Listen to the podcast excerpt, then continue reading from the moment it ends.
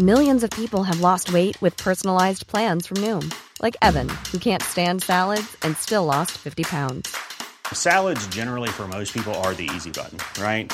For me, that wasn't an option. I never really was a salad guy. That's just not who I am. But Noom worked for me. Get your personalized plan today at Noom dot com. Real Noom user compensated to provide their story. In four weeks, the typical Noom user can expect to lose one to two pounds per week. Individual results may vary. Many of us have those stubborn pounds that seem impossible to lose, no matter how good we eat or how hard we work out. My solution is PlushCare. PlushCare is a leading telehealth provider with doctors who are there for you day and night to partner with you in your weight loss journey. They can prescribe F D A-approved weight loss medications like Wegovy and Zepbound for those who qualify. Plus, they accept most insurance plans. To get started, visit plushcare.com slash weight loss. That's plushcare.com slash weight loss. Vi utvikler jo, så er jo et individ i relasjon med andre. Altså alle våre mønstre spiller seg ut i relasjoner med andre, og derfor er relasjoner så viktig. Og som du sier, et godt og meningsfullt, rikt liv, det er, innebærer gode relasjoner I bunn.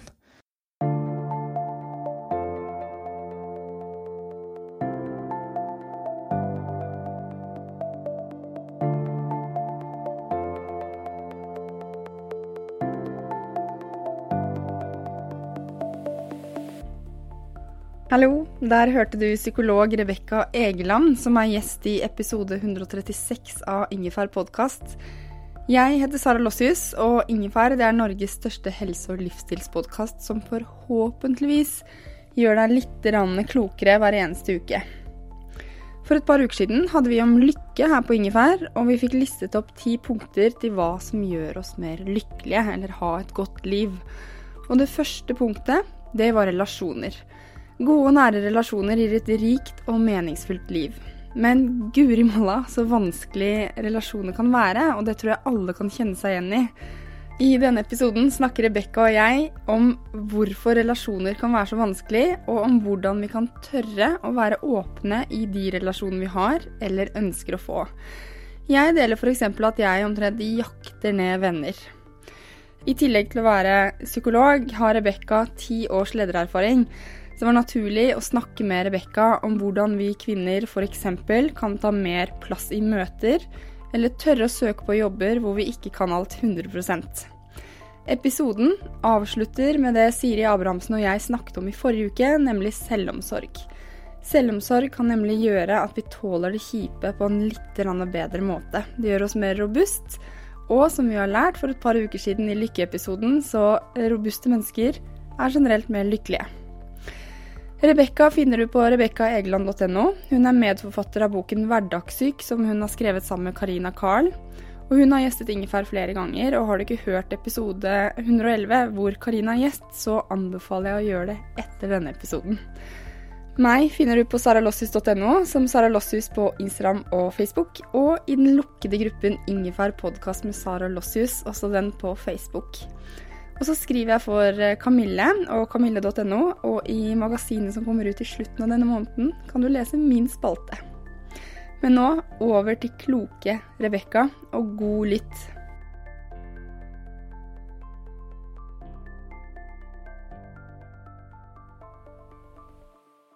Rebecca, velkommen tilbake til Ingefær. Tusen takk. Det er stas at du tar deg tid. Og sist gang vi pratet, det er, jeg tror det er to og et halvt år siden, mm. der var Karina også med. Mm. Vi snakket om Hverdagssyk, den boken, og den har jeg lest I dag, og blitt glad igjen av å lese den. Så det er en bok som man kan ta opp igjen og igjen og igjen, og lese noe nytt hver gang. Mm. Det er ganske bra.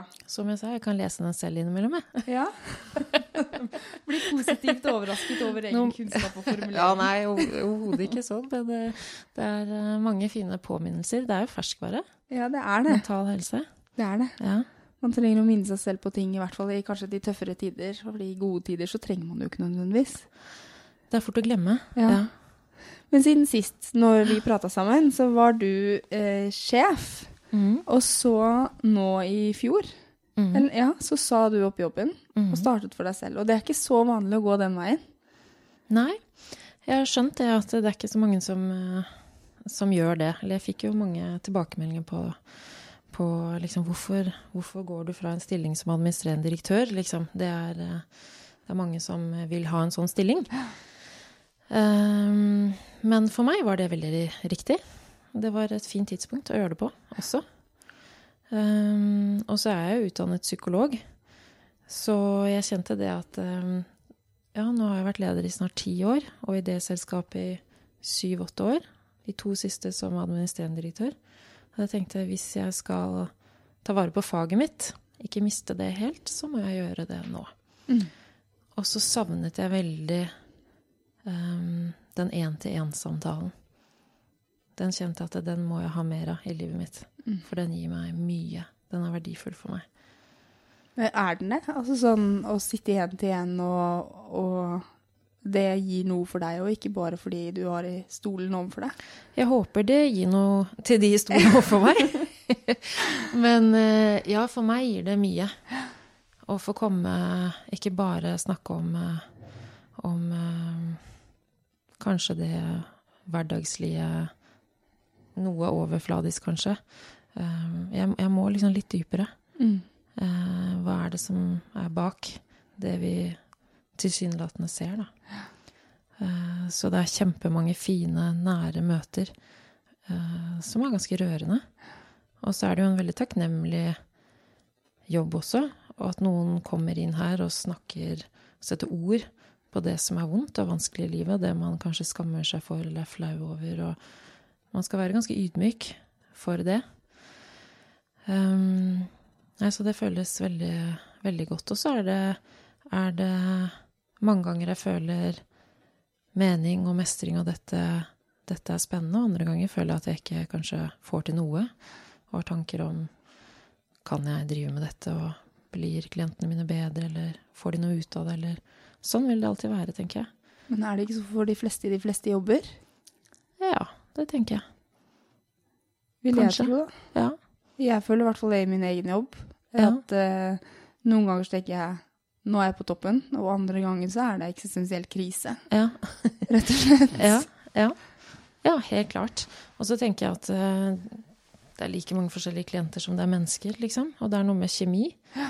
Ikke sant? Det er helt avgjørende at man har god kjemi. At det er, det er en sånn trygg, tillitsfull relasjon I bunn, da. Før vi kan begynne å jobbe godt. Ja, for det er jo, når man sitter I sånn, nå sitter vi på kontoret ditt I hver våre stol, mm. så er det jo eh, på et visst litt sånn maktforhold også, fordi mm. eh, jeg, hvis jeg hadde vært hos deg, så hadde jeg, og det har jeg jo for mange år siden, mm. eh, jeg kom jo inn med noe som skal fikses på en måte, eller altså det er jeg som, eller din klient da, som blottlegger sjelen sin I større grad enn det mm. du gjør. Mm. Ja, du kan si at det er en uh, skjev maktbalanse, hvis du vil kalle det det, men samtidig så merker jeg at um, terapien blir veldig nær og god og virkningsfull hvis jeg også um, er mer sårbar I den forstand at jeg er uh, til stede.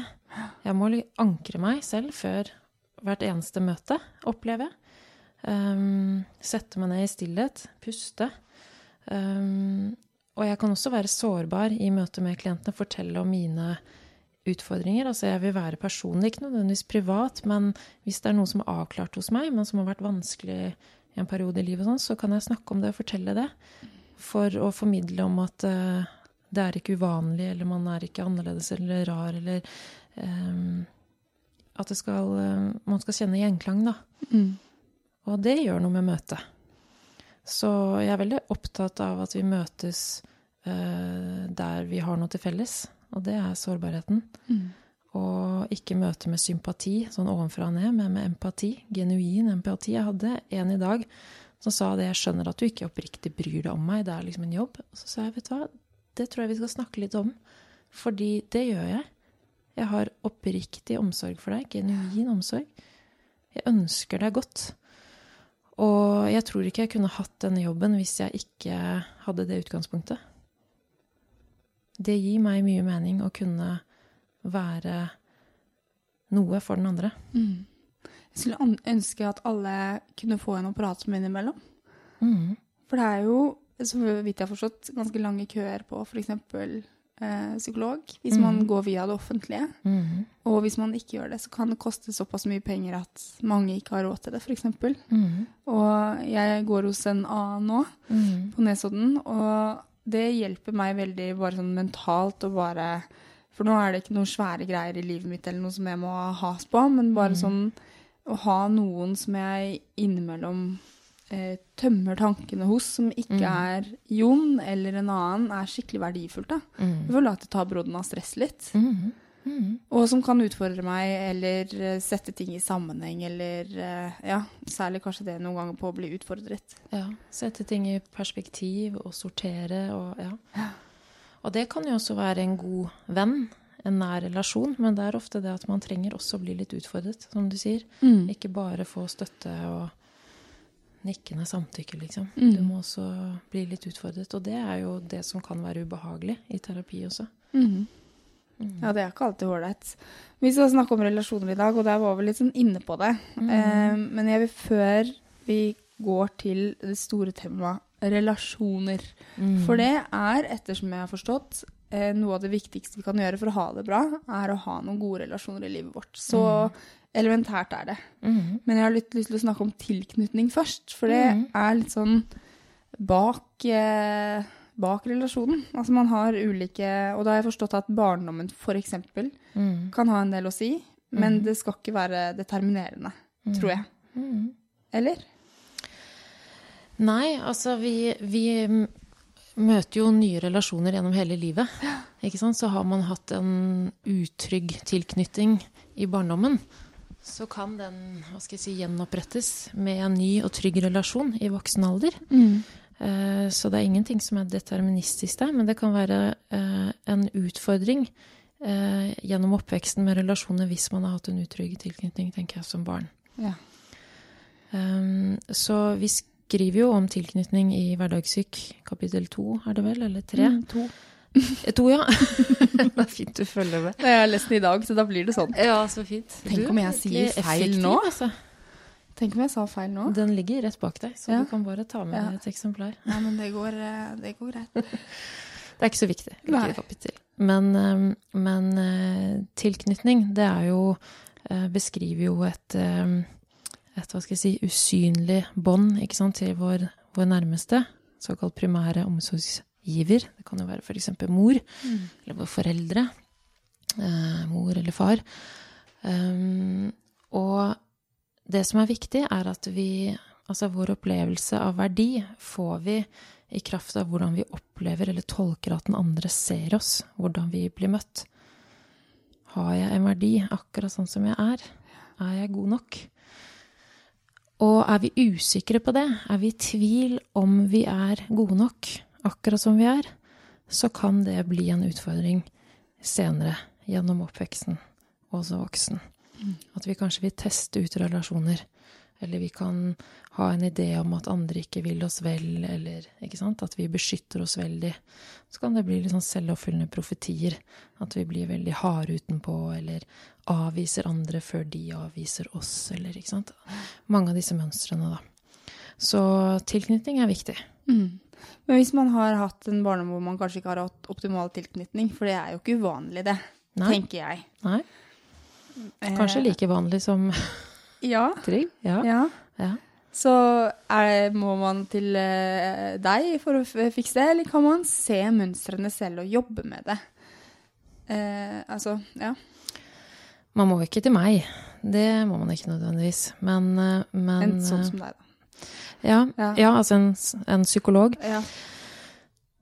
Hvis man merker at det med relasjoner spenner ben for en, altså en hver relasjon I en hver setting, på jobb eller privatliv, at man har utfordringer med relasjoner, så kan det være godt å snakke med en psykolog for å forstå hvorfor Uh, våre mønstre spiller seg ut sånn som de gjør, og de gjør jo det I relasjoner mm. ikke sant um, og få innsikt I de og forstå hvordan vi kan snu de det kan være viktig eller det er viktig um, så da blir det psykologens jobb da, å finne de mønstrene som jeg tenker har vært viktig og nødvendig en gang I livet mm. det handler jo bare om overlevelse hvis vi stenger følelsene inne og bli tøffe utenpå, så har det vært viktig og avgjørende en gang i livet.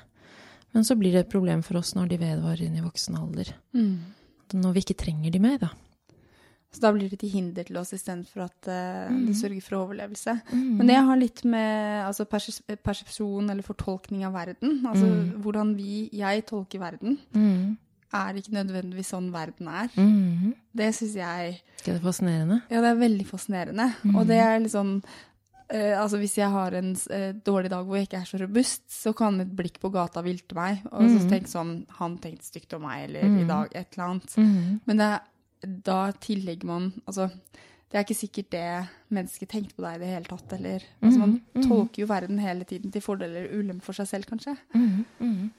Og da kan det være fint å kjenne til liksom, hva man pleier, at man har et mønster om å tolke... Uh, en del settinger I en spesifikk retning, da, mm. ikke sant? Og se, er det noen alternativer til den tanken? Åh, de hilser ikke på meg, for de liker meg ikke, for eksempel. Eller han eller hun tror jeg er dum, eller, ikke sant? Det er ofte sånn et tema som går igjen. Ja. Uh, og da kan man huske at det er alternativer, det er nyanser, ikke enten eller, det blir fort sort-hvitt, ikke sant? Uh, så en ting er å se de alternativene, en annen ting er å kanskje undersøke om om den tanken, den negative tanken stemmer. Hvis det er en, en person som vi er sammen med mye, og som betyr mye for oss, så kan det være slitsomt å hele tiden gå og fortolke I en negativ retning. Fordi ikke sant, tanker er bare tanker, det er ikke fakta, det speiler ikke virkeligheten, det er bare en tanke, en tolkning. Å vite det, så har man muligheten for å undersøke det med den det gjelder. Man kan stille spørsmål, du, jeg, jeg kjente at når du gjorde sånn og sånn, eller... sa sånn og sånn, så ble jeg litt usikker. Og jeg tenkte sånn, kanskje du synes jeg var litt, litt dum, eller stemmer det? Er det noe I det? Og tørre å sette ord på det vi kanskje er litt flau over, eller skammer oss over, da får vi også anledning til å korrigere det. Da. Mm. For det er, litt, det er litt modig. Ja, det krever masse mot, men det er også når vi tør å sette ord på det vi er flau over, det er jo da vi får de nære relasjonene. Det er en forutsetning for å få de relasjonene. Og det som hindrer oss I det er jo skammen. Mm. Skammens tanke er, hva er galt med meg, liksom? Eller hva vil andre tro om meg? Men har, det lurer jeg på, har, har vi alle noe vi skammer oss over? Ja. Ja? Ja. Ja. Og man kan finne sin egen skam ved å stille seg selv dette spørsmålet. Hva er det jeg er mest redd for at folk skal finne ut av om meg? There's never been a faster or easier way to start your weight loss journey than with PlushCare. PlushCare accepts most insurance plans and gives you online access to board-certified physicians who can prescribe F D A-approved weight loss medications like Wegovy and Zepbound for those who qualify. Take charge of your health and speak with a board-certified physician about a weight loss plan that's right for you. Get started today at PlushCare.com slash weight loss. That's PlushCare.com slash weight loss. plushcare.com slash weight loss. There's never been a faster or easier way to start your weight loss journey than with PlushCare. PlushCare accepts most insurance plans and gives you online access to board-certified physicians who can prescribe F D A-approved weight loss medications like Wegovy and Zepbound for those who qualify. Take charge of your health and speak with a board-certified physician about a weight loss plan that's right for you. Get started today at plushcare.com slash weight loss. That's plushcare.com slash weight loss. plushcare.com slash weight loss. Ja, der har vi den. Da tipper jeg det er flere enn ett punkt hos veldig mange. Det var I hvert fall her umiddelbart. Ja, ja. Ja, ja, ja. Og, og så kan man tenke på hva er det man gjør for å skjule det da? Eller hindre at uh, noen skal finne ut av det. Eller at man skal bli avslørt. Mm. Og... Det er ofte det vi gjør der som skaper avstand til andre mennesker. Skammen blomstrer jo av hemmeligholdelse. Ja, mens den faller til jorden hvis vi prater om den, ikke sant? Ja, sette ord på den. Ja. Ja. Men ja, så vil vi ofte merke at hvis vi tør å sette ord på den, så møter andre oss med omsorg og empati, ikke sant? Fordi det er som sagt det vi har til felles, det som er sårbart. Vi er bare mennesker. Det er der vi møtes. Men vi skal ikke være åpne og sette ord på dette til alt og alle. Det er ikke det nødvendigvis det er snakk om, men vi skal si det til noen vi stoler på. Noen som vi vet vil møte oss på den måten vi trenger. Ja, for man trenger ikke skrive det caps lock på Instagram. Ikke nødvendigvis. Ikke. Nei. Nødvendigvis. Ikke nødvendigvis. Nei. Nei. Det er, er jo, altså det er en sånn åpenhetskultur innimellom, mm. men eh, jeg tenker, i hvert fall for min del, så er det så er en, eh, privat med de nære, mm. og personlig med de nære, mm. men ikke med de mange. Mm. For det er viktig skille for meg, selv om det kanskje kan virke som i podden, for jeg snakker jo om mye ting, så jeg er veldig nøye på hva som deles og ikke. Mm. Mm. For, og, ikke for, og det er ikke fordi jeg føler at jeg har noe å skjule, men fordi jeg er nøye på hvem jeg deler med. Ja, man skal være litt nøye på det også, fordi eh, hvis den andre møter deg med eh, fordømmelse, eller sånn, oi, så rar du er, eller oh, det skjønner jeg godt du er flau over, eller åh, oh, det ville ikke jeg sagt til noen, eller, ikke sant? Så blir det bare mer skam. Mm. Så jeg tenker det er litt viktig at vi, vi blir møtt på den måten vi trenger å bli møtt på, nemlig med forståelse, empati, omsorg. Mm. For da får vi den, den ja, bekreftelsen på at vi er gode nok. Mm-hmm. Men en relasjon, altså nå går vi litt tilbake, hva er en relasjon? Hvordan definere det? Godt spørsmål, det har jeg aldri tenkt på. Hvordan skal vi definere en relasjon? Nei, det må du spørre noen andre om. Ja. Det må jo være hvem man er i samvær med andre eller noe sånt. Ja, ja. Så klok du er. Takk. Jeg tar den selv, jeg. Ta på den, takk jeg. Har vært en lang arbeidsdag. Men det jeg synes, det, i Hverdagssyk så skriver dere, du og Karina, og det var det du var inne på nå, mm. eh, vi blir den vi er i samspill med andre mennesker. Mm. Mm. Men ja, for det er vel på, jeg tror det var på sørafrikansk, så er det et ord som heter Ubuntu, og det er at jeg er fordi du er, eller noe sånt. Mm. Det er litt det samme. Mhm.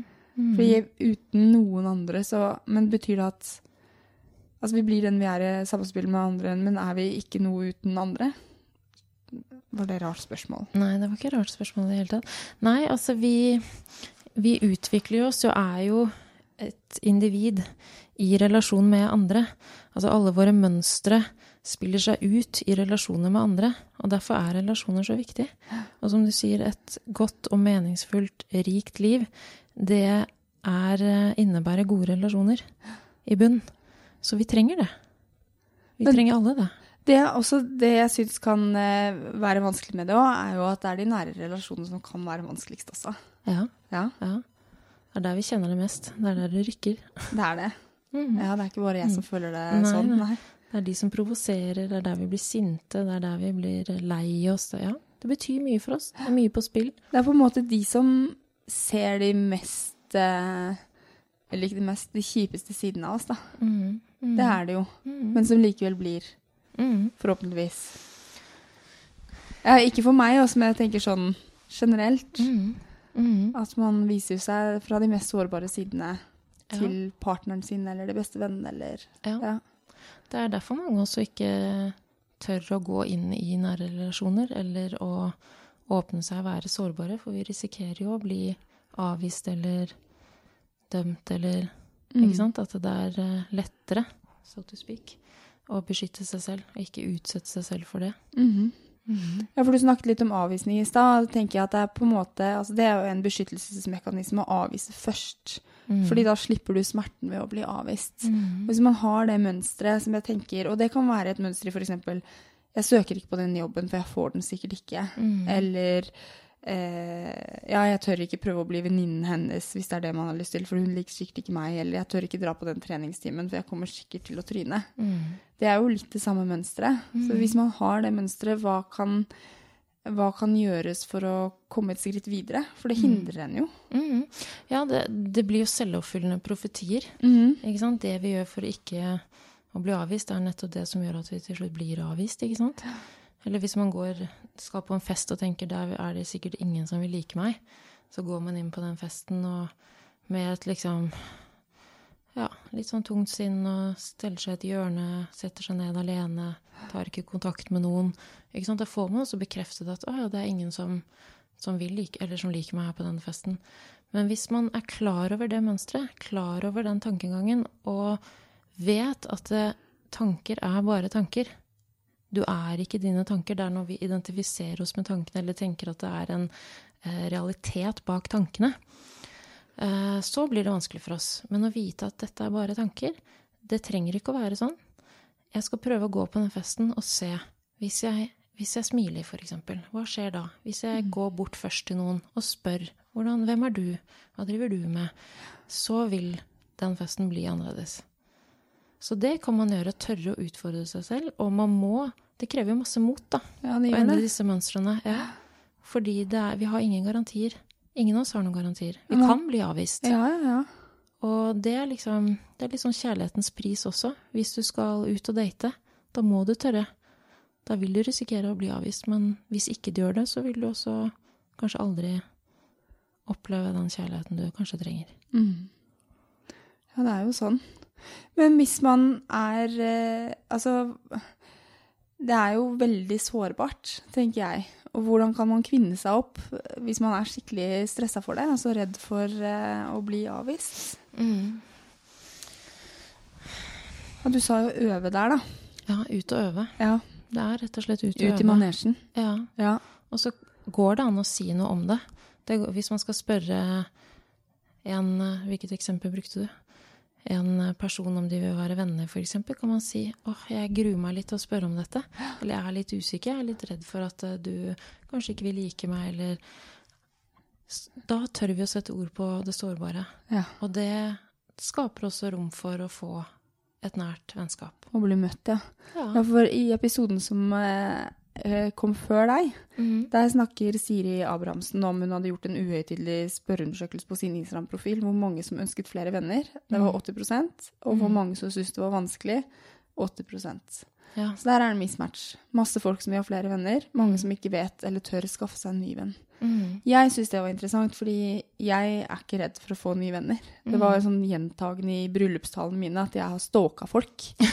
Jeg har det nesten, altså, for det er sånn, jeg har bestemt meg, men det merker man med kjemi da. Ja.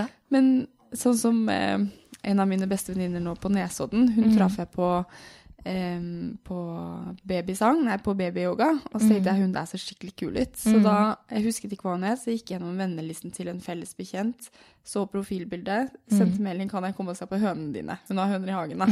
Og det er jo regelrett. Mm. Det er ganske målrettet da. Men jeg, jeg har tydeligvis ikke den frykten for at hun ikke skulle... Jeg tenkte sånn, dette går veien. Mm. Veldig optimistisk da. Mm. Men jeg er, ikke, så jeg er ikke blant de åtti prosent som ikke er... Så det overrasket meg litt, fordi man ser jo selv verden gjennom seg selv. Mm. Det overrasket meg over at folk synes det er vanskelig å få venner. Mm. Fordi jeg synes at det er ganske lett da. Mm. Ja, jeg tenker at det... det Altså det mest grunnleggende iboende behovet vi mennesker har, det er jo f- å føle at vi er en del av et fellesskap. Det der med tilhørighet er ekstremt viktig for oss. Hvorfor er det så viktig? Vi er flokkdyr. Ja. Vi trenger andre. Og det å få nye venner, det innebærer jo å rokke litt ved akkurat det der da. Ikke sant? Da må vi risikere å bli avvist, og kanskje også få følelsen at vi ikke hører til. Og det er en ganske stor fallhøyde, mm. og det tror jeg er mye av grunnen til at vi kanskje ikke tør at så mange ønsker seg nye venner eller flere venner, men, eller andre typer vennskap, men ikke har det. Det er på den ene siden. På den andre siden så tror jeg eh, Norge generelt, altså kulturen vår, jeg tror det er vanskeligere i Norge å få nye venner enn i mange andre land. Mm. Det er det flere som sier som har bodd i utlandet, studert eller jobbet, at det er um, mer åpenhet andre steder. Det Men tror jeg nok lukket, ja. Det merket jeg, for jeg, når jeg studerte så flyttet jeg ut til Trondheim for å studere første året, mm. og der kom jo alle til Trondheim, så alle var på utkikk. Mm. Men jeg begynte senere å studere i Oslo, så var det veldig mange Oslo-folk som studerte, mm. og der var det vanskelig å få innpass, for de hadde gjengen sin. Ja. Så det var ikke så viktig for de å få nye venner eller nye bekjentskaper, ja. Og det er mye vanskeligere å komme inn ja. eh, der da. Så det kan jeg se for meg stemmer. Det er veldig mange klienter som, som sier det. Flotte mennesker, ressurssterke, nydelige mennesker som, som synes det er vanskelig å komme inn. Ja, for man har kanskje eh, barndomsvenner og veldig sånn definerte gjenger, og så er man lite åpne for andre. Så jeg tror det er et kulturelt fenomen, mm. og så tror jeg det handler mye om den frykten. Mm. Mm. Så der har vi rett og slett litt ansvar å spørre om noen vil være med på fest. Yes, vi må spørre andre, og så må vi tørre å spørre, eller invitere oss selv. Og bli med. Ja. Ja, for det vet jeg også dere har skrevet, og Karina har sagt, at vi har selv ansvar for å bringe inn I relasjonen det vi ønsker. Mm. Den synes jeg er litt brutale, eller litt tøff. Synes du det? Ja. Fortell. Nei, jeg synes... Eller den stiller, for jeg tenker, det kan være litt kvinnelig at vi tenker at partneren vår, hvis vi er et heterofilt, eller jeg vet ikke hvordan det er hvis man er lesbisk, men at jeg tenker sånn, det burde han jo skjønne. Han burde skjønne nå at jeg trenger en klem. Mm. Men at man ikke er tydelig da. Mm. Så etter at, at jeg prøver å minne meg selv på at nå må jeg si til Jon for eksempel, nå trenger jeg en klem. Mm. Jeg trenger ikke at du fikser noe. Jeg trenger bare en klem. Det er den klassiske, ja.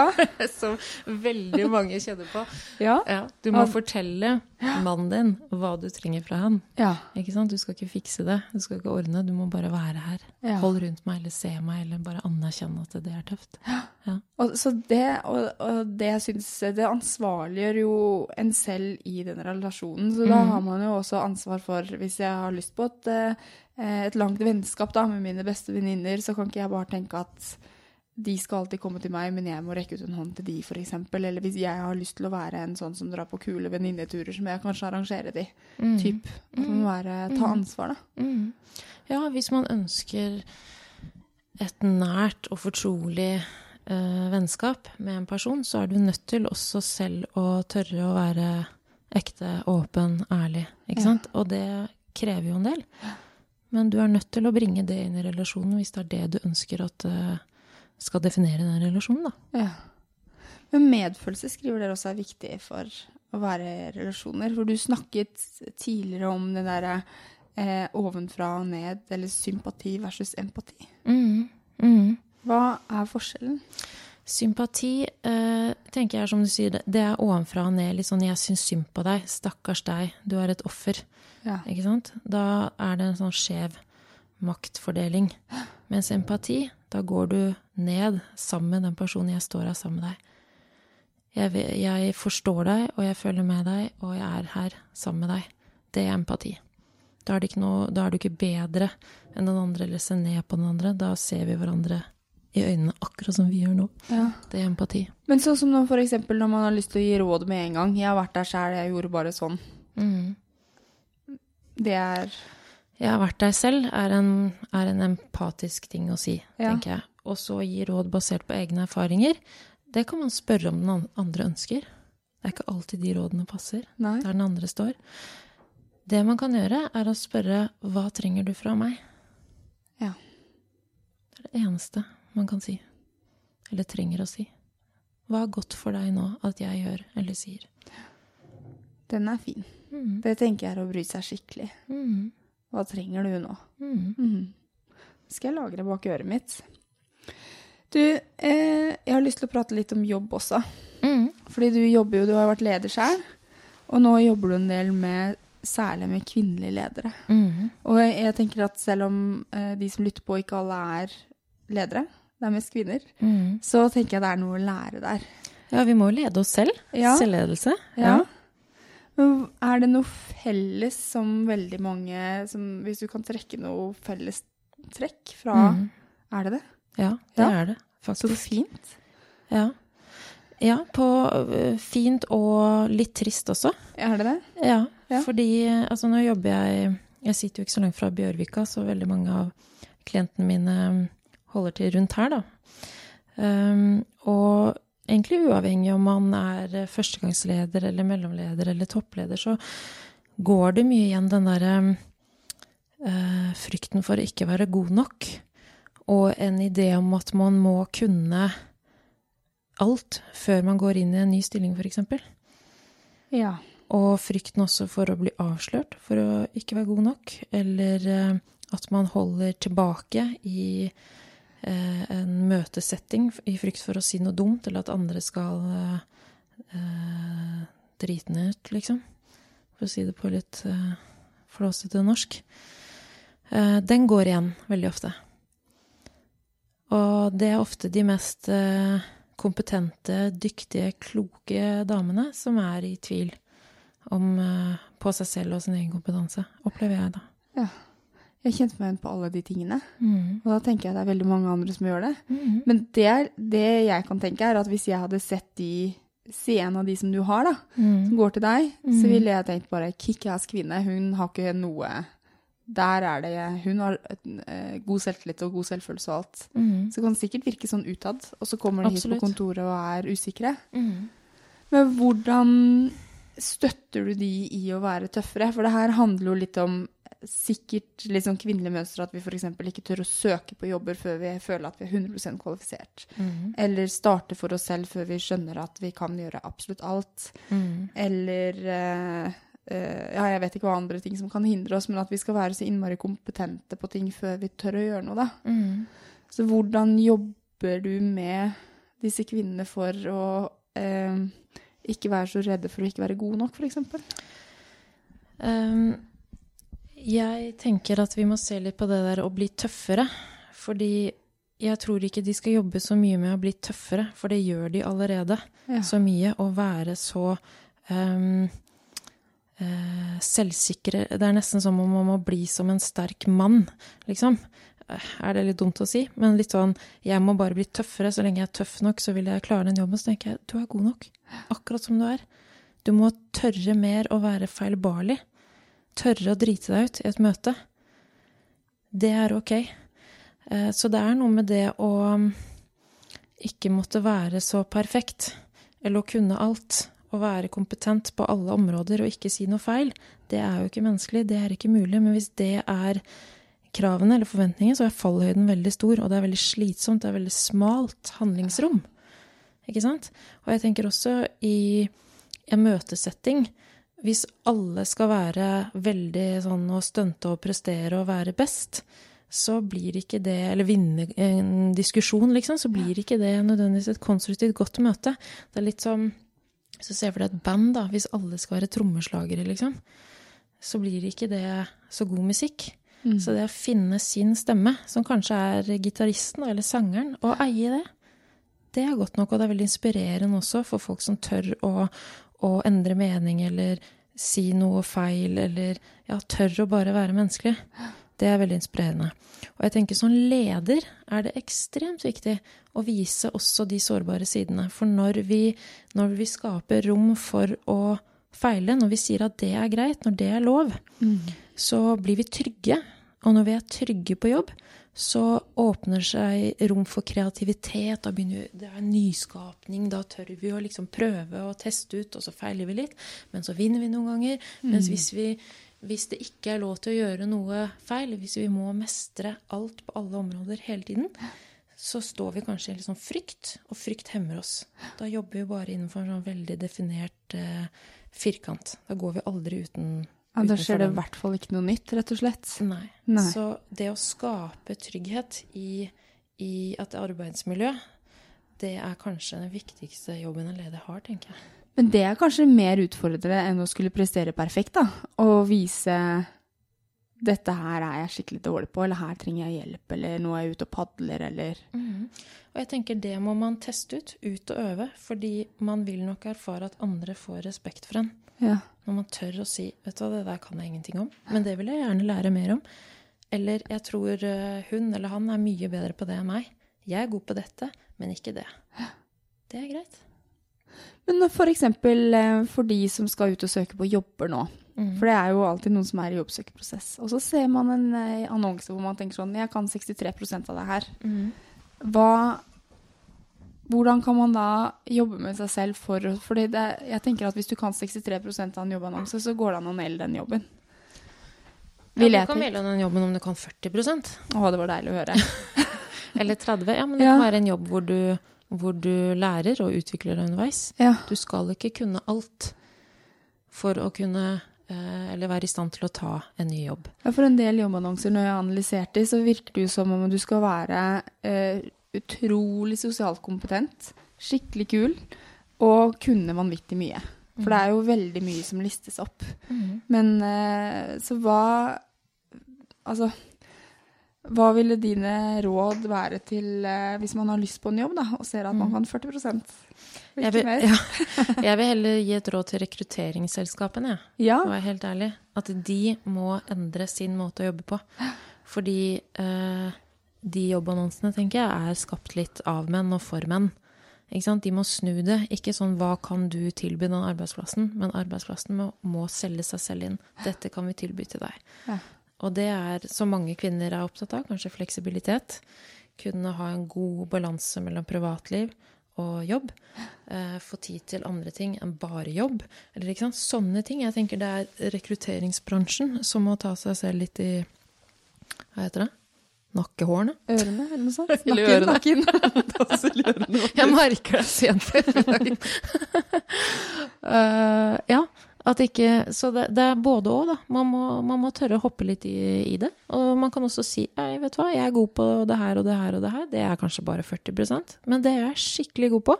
Det andre kan jeg eh, lære, ja. Eller så kan noen andre gjøre det. Ja. Det er også godt nok. Ja. Jeg tenker at det er ganske kult å si da. Jeg ville fått respekt for en sånn person som sa det. Mm. Fordi der er man innmari tydelig. Mm. Og det er utrolig. Jeg synes det er deilig å forholde seg med til folk som er tydelig. Mm. Fordi da, blir, da vet du hva du får. Mm. Det er en trygghet i det, altså. Mm. Mm. Det er det. Mm. Men du, siste jeg vil prate med deg om, Mm-hmm. Vil du ha litt mer vann forresten? Nå ser jeg at du ikke... Nei, jeg har ikke det, for jeg har det på gulvet. Ja, du har det på gulvet. Jeg er tørst fordi jeg gikk om meg for å komme hit. Det må sies. Eh, selvomsorg vil jeg avslutte med. Ja. Og det har jeg skjønt er viktig. Ja. For deg og for meg og for alle. Det er passordet på Mac-en min. Nei da, jo da. Ikke rapp Mac-en. ja, men det sier jo, det sier jo litt. Jeg sier det fordi det, betyr, det sier litt om hvor viktig det ordet er. Ja. Ja. Hva legger du i selvomsorg? Det jeg legger i ordet selvomsorg, det er å møte seg selv med en form for medfølelse når man er sin verste kritiker. Når de der negative tankene kommer, jeg er ikke god nok, eller jeg burde gjort sånn, eller jeg skulle gjort annerledes, eller alle andre, eller jeg alltid. Altså alle de der negative tankene som fører til vonde følelser når de kommer, og gi seg selv i slack, være god mot seg selv, og spørre seg selv spørsmålet, hva trenger jeg nå? Hva er godt for meg? Mm. Og det kan være å gå fra jobben litt tidligere en dag, fordi man er sliten. Det kan være å ta seg en løpetur og få egen tid, og faktisk eh, sette grenser og si fra det, det trenger jeg nå. Det kan også være å legge seg på sofaen eh, under et varmt teppe og se på Netflix. Altså, litt, litt avhengig av situasjonen og det du kjenner på, men sånn, hva er godt for meg nå? Mm. Fordi vi er våre egne verste kritikere, vi er utrolig harde mot oss selv til tider, og motsatsen mot det er selvomsorg. Vet du hva, jeg gjør så godt jeg kan. Ja. Men det må man øve på, må man ikke det? Jo, ja. Og det er også ferskvare. Ja. Man må øve på det. Og så glemmer man det, og så må man øve på det på nytt. Ja. Så jeg blir minnet på hver gang jeg skal åpne Mac-en, så må jeg trykke. Mm. Jeg er god på de perioder, og så... glemmer jeg det, mm. og så gønner jeg på som bare det, og det straffer seg alltid. Mm. Enten at jeg blir eh, sinna mamma, eller at jeg blir sinna dame, mm. eh, og da kan det gå at jeg blir irritabel på Jon, eller at jeg går inn over meg selv, eller mm. at, at jeg rett og slett blir syk, da, for jeg har jobbet for mye, at jeg må sove en dag. Mm. Og det er, hver gang så er det sånn, åja, og nå glemte du det. Mm. For det er visse ting jeg trenger for å funker bra da. Mm. For eksempel å gå av turer er kjempeviktig for meg. Altså det trenger ikke å være så lange, men bare det å mm. gå. Og når du har glemt det da, en periode, ja. Og kjenner at nå er jeg så sliten, så jeg må ha en hel dag på hvile, hva er selvomsorg for deg da? Si til deg selv. Ja, det er å ikke banke meg opp for det. Mm. Fordi jeg er kjempegod til å ha en sånn slegge som dunker meg ned mm. i asfalten. Mm. Sånn, mm. ja. Mm. Så minner meg selv på at dette her er greit, men det synes jeg er vanskelig da. Mm. Fordi jeg er nok litt sånn, hva er det, type A-menneske som det heter, sånn mm. prestasjon kjøre på, mm. og da og da eh, gjøre på en måte ikke noe en dag, synes jeg er skikkelig vanskelig. Mm. Det, det er noe av det vanskeligste jeg vet om da. Mm. Det skal være vanskelig. Det skal, det skal ikke være lett. Ja. Det er jo der det rykker innvendig, holdt jeg på å si, det er da vi øver. Mm. Det er kjempevanskelig. Mm. Men kan man selvsabotasje når man setter spennende bein på seg selv, mm. har det noe med antiselvomsorg å gjøre, som man mener? Eller, altså, jeg, eller jeg er opptatt... Jeg synes selvsabotasje er interessant, da. Som for eksempel hvis man er... Mm. i ett, eller dejter, det var väl en tidigare som hade det som exempel, att nu går det så bra så blir man rädd och så finner man på något dumt så att förhållandet går i dass, eller hvis man för exempel är på god diet eller vad man måtte, och så bara nej nu har jag varit så flink att så bara ruinerar man det, eller alltså mm. många former av självsabotage där. Mm. Varför gör vi det mot oss själva? Varför är vi kjipe mot oss själva? Ja, det spørs jo litt hva det handler om da, ja. Hvis det er sånn diet. Ja, diet var kanskje et dumt eksempel, fordi jeg prater jo aldri om diet her. Nei, ja, er det jo ikke det? Nei, nei jeg gjør ikke det, altså. Jeg synes ikke det er så viktig. Men nå ja. Har jeg jo sagt det, men ja, vi kan ta et annet eksempel. Ja, du kan jo si at det er uh, motsatsen da, av selvomsorg. Det er ja. Jo det, å spenne ben for, for en selv. Og det er kanskje mer relevant å snakke om det du sa, det der med å kjøre seg selv veldig, veldig hardt.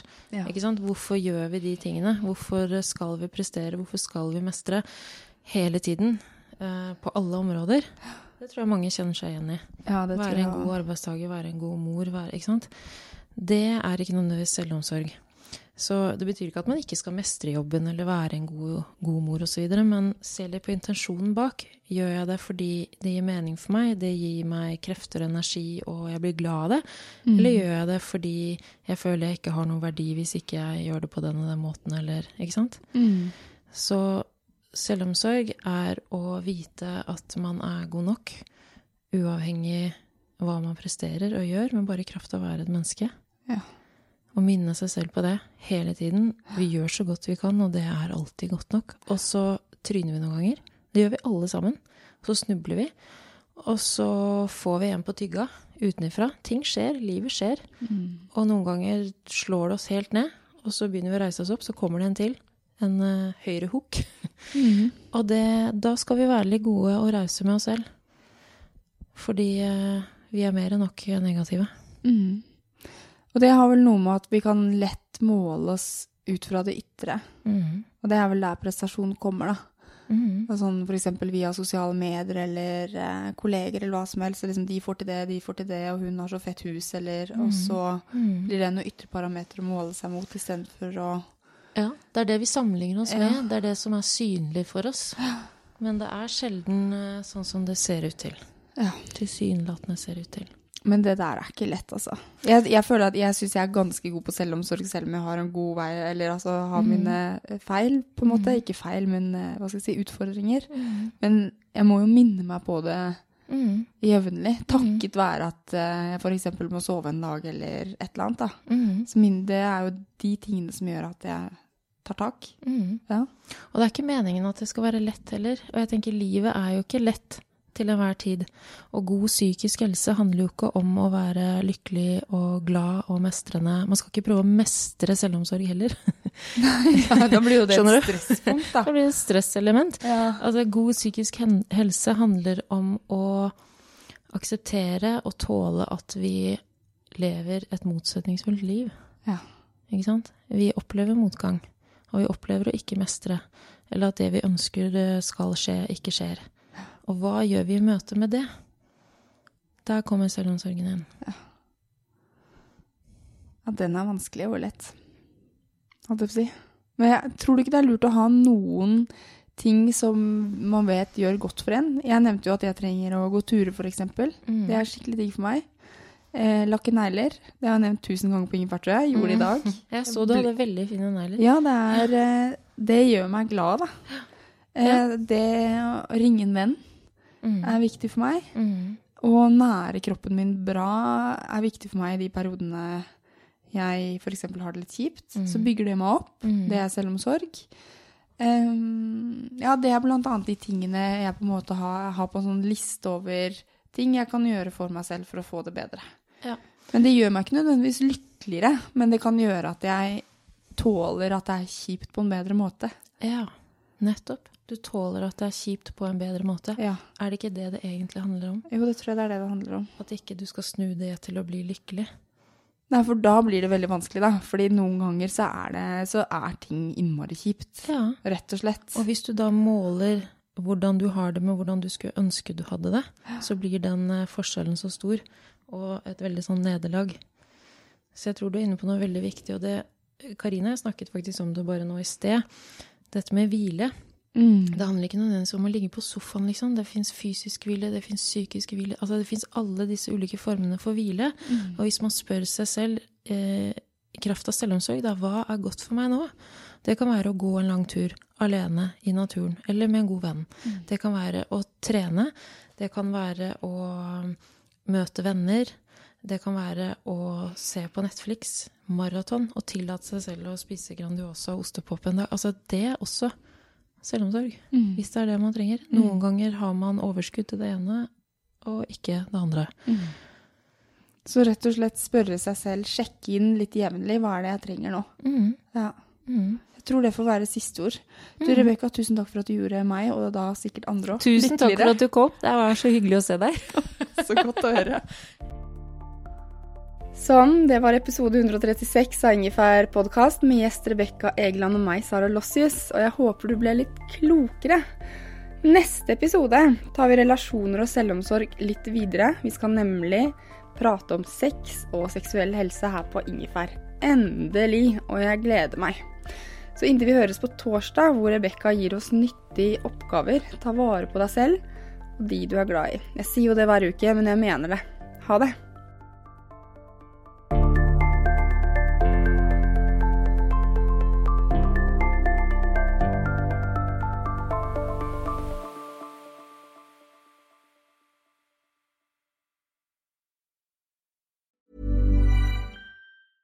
Hey, it's Paige DeSorbo from Giggly Squad. High quality fashion without the price tag. Say hello to Quince. I'm snagging high-end essentials like cozy cashmere sweaters, sleek leather jackets, fine jewelry, and so much more. With Quince being fifty to eighty percent less than similar brands. And they partner with factories that prioritize safe, ethical, and responsible manufacturing. I love that. Luxury quality within reach. Go to quince.com slash style to get free shipping and three sixty-five day returns on your next order. Quince.com slash style.